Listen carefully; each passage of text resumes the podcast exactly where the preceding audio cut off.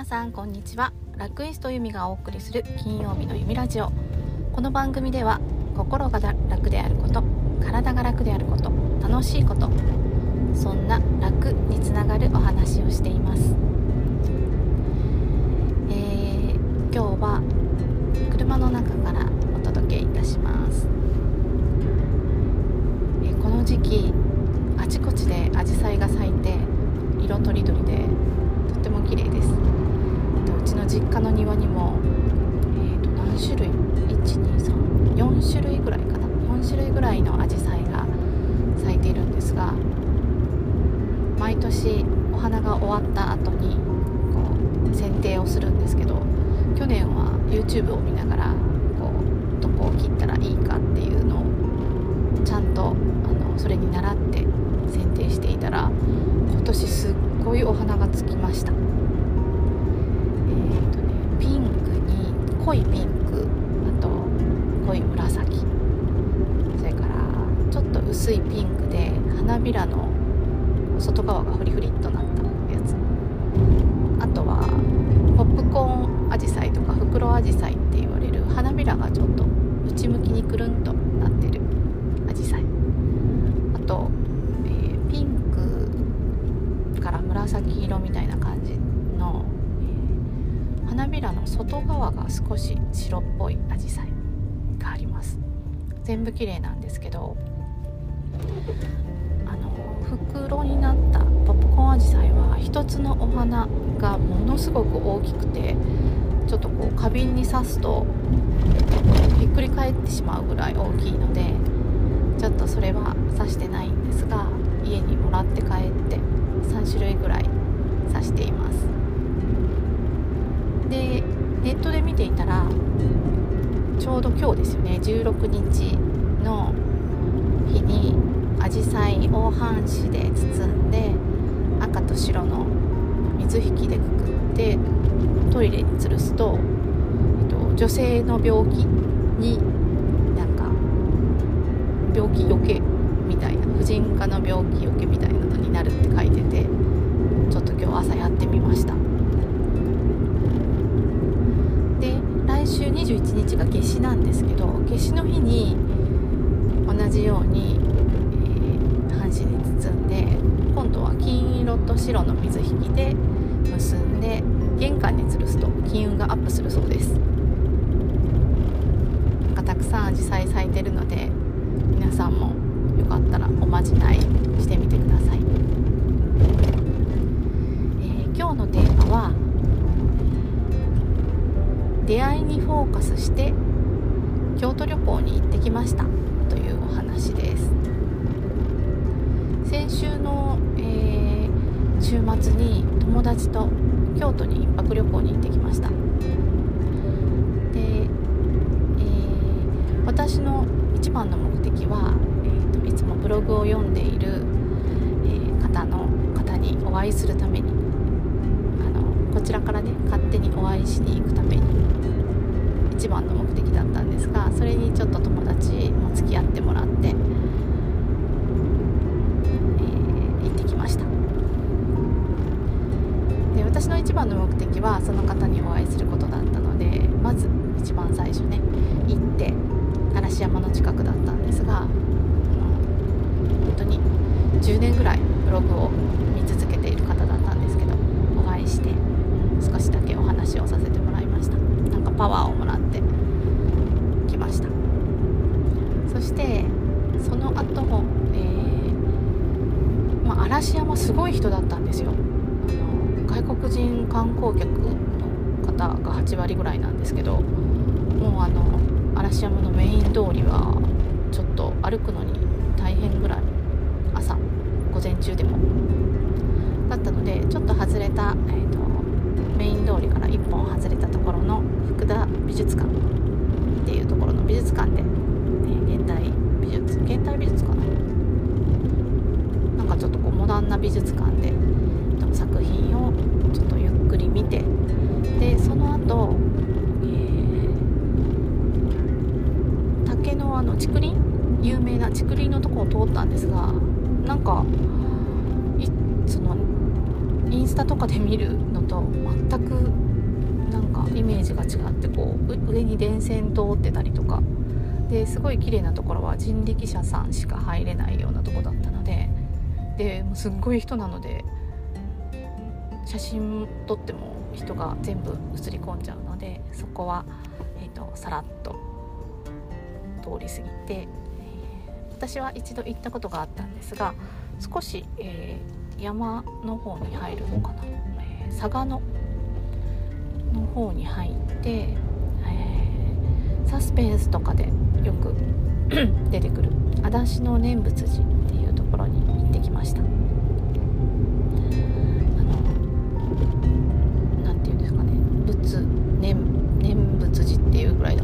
寺でこう昔弘法大師さんが、えー、封装されたあの仏様を全部集めて祀ってくれたっていうところなんですけどすごく静かなところで苔が綺麗で、あまり観光客の方もそこまでは行かれないのでちらほら外国人の方がいらっしゃるぐらいでしたが本当にゆっくり見ることができてでそこの念仏寺さんのちょっと上あの本当のお墓があるところがあるんですけどそこへ続くところに竹林があってそこはねあの小規模なんですけど幅も狭いんですけどすっごい静かでしかも竹が青々としててすっごく素敵なところでした。でその後そこから歩いて15分ぐらいかな？20分ぐらいのところにある、えー、だったっけなギギギオンあ違うのあれ？忘れちゃった。あ祇王寺だ。祇王寺っていう本当に小さな、えっと、昔の秘伝の尼寺って言われたところなんですけどそこに行ってきました。苔がとっても綺麗な静かなところで、えー、悪縁を切って良縁をあの結ぶみたいな感じの、あの言われのあるところでした小さなこう、えー、お寺というか、あのがあるんですけどお堂があるんですけどそこは入ってもよくて平清盛とかそのそこに祀られてるんですけれどもそこもね人が少なかったのでそのお堂に入らせてもらって畳に座ってしばらくその綺麗な苔の庭を眺めてて本当に水金窟とかもあってすごいホッとするもう何て言うんでしょうね。心洗われる感じのところでした。だいぶそこで友達と2人ゆっくりとしました。でお参りをして、良いご縁がありますように。そのね恋愛とかではなくて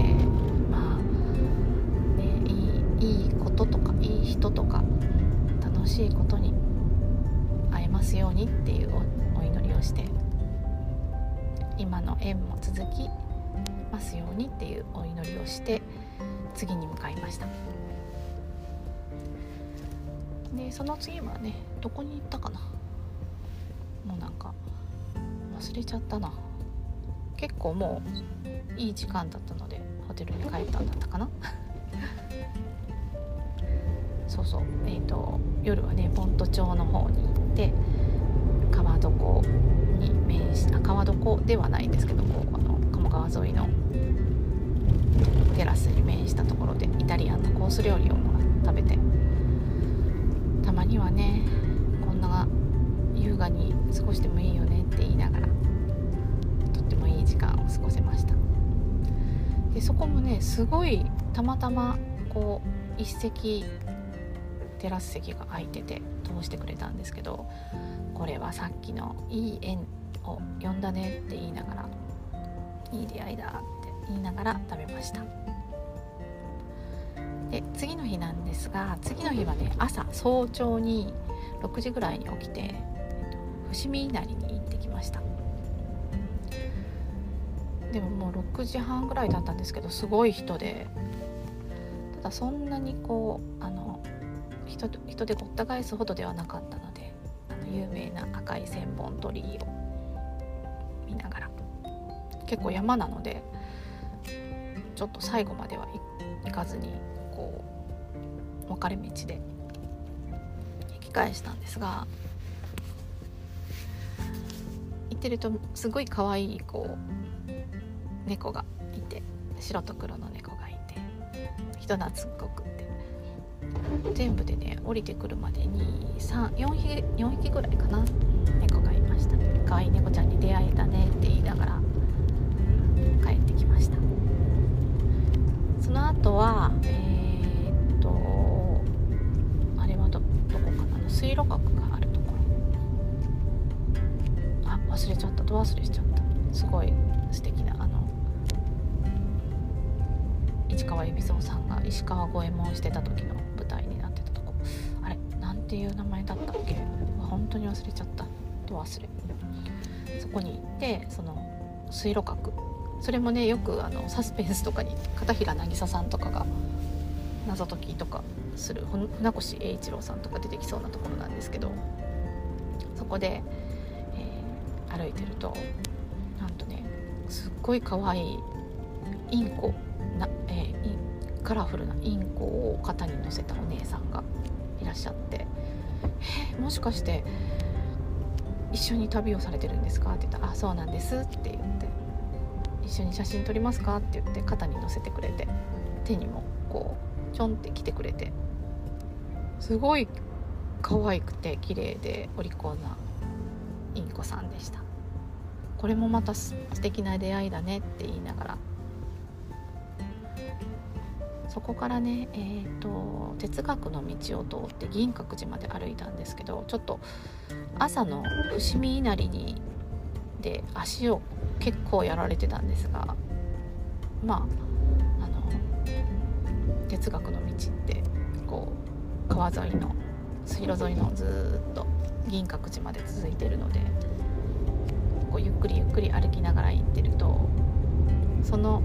水路にかかった小さな橋の上でおじいさんが「おいでおいで」って言っておじさんねあのボランティアで笹舟を作ってるんだけど是非これあのあげるから流していってって言われて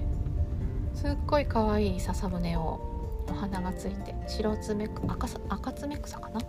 赤爪草の花とで留めた。笹舟でで紫陽花とかあと小さなお花をのせて「どれがいい?」って「じゃあこれ」って言ったらじゃあ橋のこっち側からあのひっくり返らないようにせーので落としてで反対側に回って「スマホでムービー撮って」って言って言われて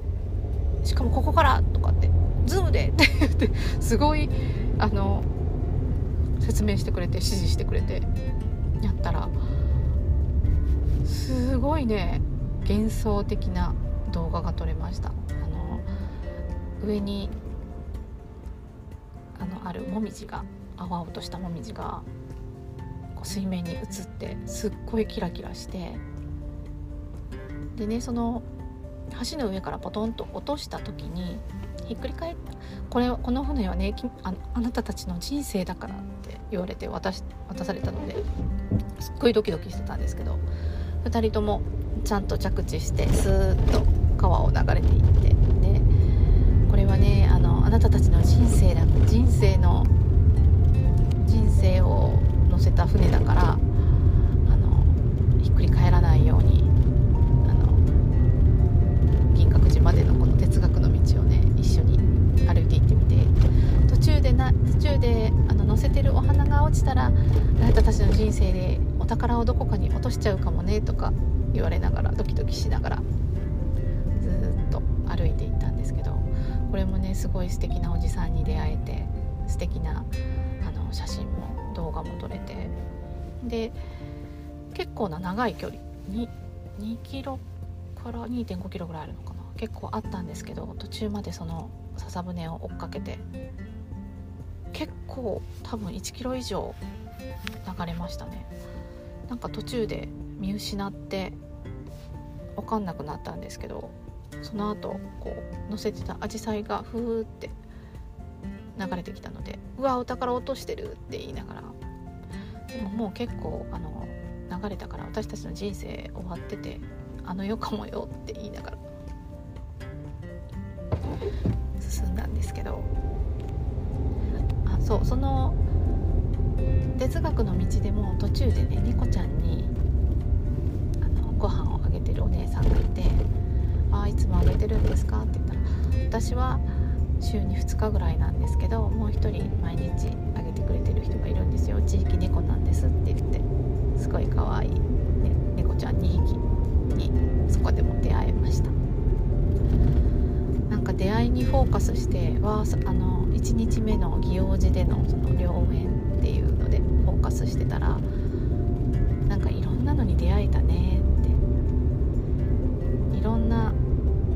の可愛いものとかいい人とか素敵なご飯とか出会えてよかったねっていう話をしました。あとはこうバス停でバスに乗ろうと思ったらちょっとよく分かんなくってそこで待たれていたおばあちゃんに「京都駅までのバスはここで合ってますか?」って言ったら「、何番のバスだよ」とかって言って教えてくれてで バスが来たから乗ろうと思ったら「あああなたたちそのバス違うわよ」とかって教えてくれて「すいませんありがとうございます。次に来るバスだと思うから」ってとっても親切にしていただきました。なんかいい出会いがいっぱい詰まった京都旅行でした。でこの京都旅行ではもう一つ気づいたことがあるんですがあのそれはちょっと長くなったので次のエピソードでお話ししたいなと思います。今日も聞いてくれてありがとうございます。また次の金曜日までに更新します。